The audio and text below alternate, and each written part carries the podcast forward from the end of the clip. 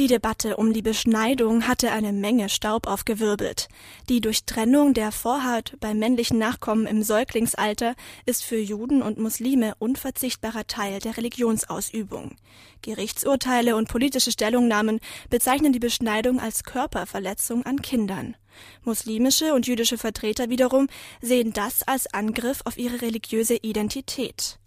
In der Reihe Haus der Begegnungen des Zack diskutieren am Mittwochabend Theologen und Juristen zu diesem, The diesem umstrittenen Thema. Radio KIT-Reporter Frank Winkler war dabei und hat die Experten nach ihrer Meinung gefragt.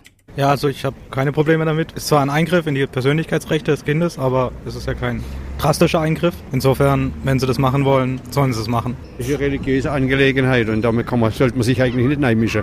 Obwohl es nach unseren Gesetzen ja Körperbeschädigung ist. Aber wenn die Gesetze halt bei denen schon so uralt sind, Mittelweg wird man da kaum finden. Ich halt gar nicht so von, weil das wirklich äh, menschenverachtend ist den Kleinen gegenüber. So empfinde ich das. Also ich habe selbst als Kind ganz schlimme Dinge erlebt im Waisenhaus und konnte mich nicht wehren. Also ich finde die Beschneidung von Jungen nicht weiter schlimm, weil ich finde, ihnen erwächst daraus kein Nachteil. Also ich kann es jetzt selber nicht beurteilen, ich bin ja weiblich. Allerdings finde ich die Beschneidung von Frauen absolut untragbar. Sie haben einfach Schmerzen ihr Leben lang.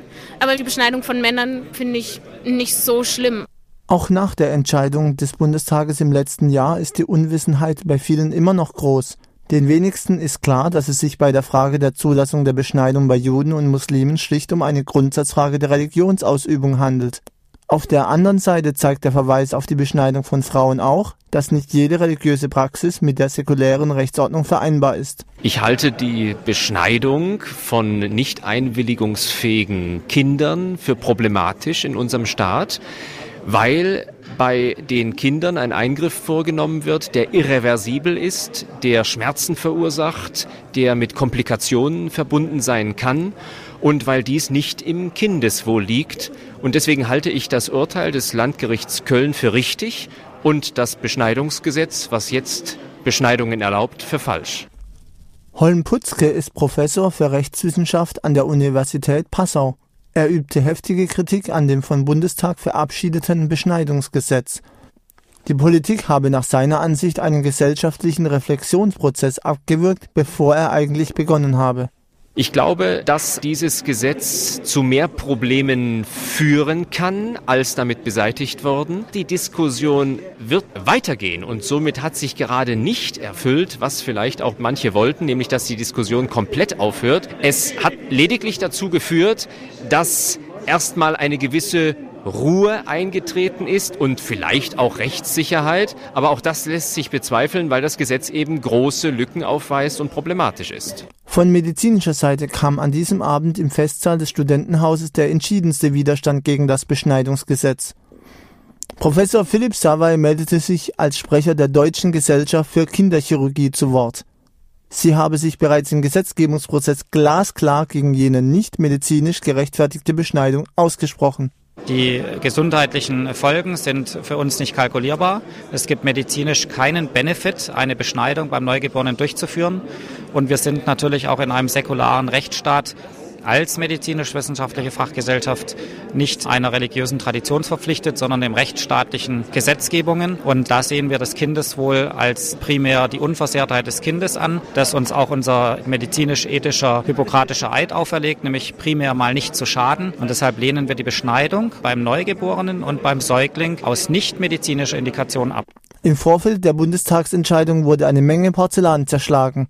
Hinter den vorgetragenen medizinischen und juristischen Argumenten vermuteten Sprecher der jüdischen Glaubensgemeinschaft gar den Ungeist des Antisemitismus Umso erleichterter wurde dort, aber auch bei den ebenso betroffenen Muslimen die Verabschiedung des Beschneidungsgesetzes aufgenommen. Was die Beschneidung an sich angeht, hat das Gesetz, das im Ende letzten Jahres verabschiedet worden ist, eigentlich Klärung herbeigeführt. Die Beschneidung ist erlaubt, da gibt es eigentlich überhaupt keine Diskussion. Sie wird auch weiter von muslimischen Ärzten oder auch von nicht-muslimischen Ärzten an muslimischen Kindern ausgeführt werden. Dass wir grundsätzlich Fragen der Religion, Fragen bezüglich des Islams noch sehr intensiv und vehement diskutieren werden, das steht sowieso außer Frage. Engin Karajan ist Mitglied des Generalsekretariats der Islamischen Gemeinschaft Milli-Görisch.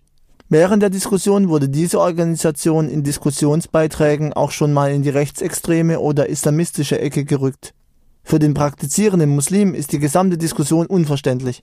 Die Beschneidung gehört äh, zur religiösen Praxis des Islams. Sie wird seit 1400 Jahren angewendet, äh, bisher weitgehend ohne Komplikationen. Insofern kann ich die Aufregung um diese Praxis, die sich im letzten Jahr aufgebaut hat, nicht ganz nachvollziehen. Der Gegensatz zwischen Jahrtausende alten Traditionen und einer modernen, säkulären Rechtsordnung, die dem Schutz des Individuums verpflichtet ist, konnte auch in dieser Diskussion der Projektgruppe Haus der Begegnungen nicht überbrückt werden.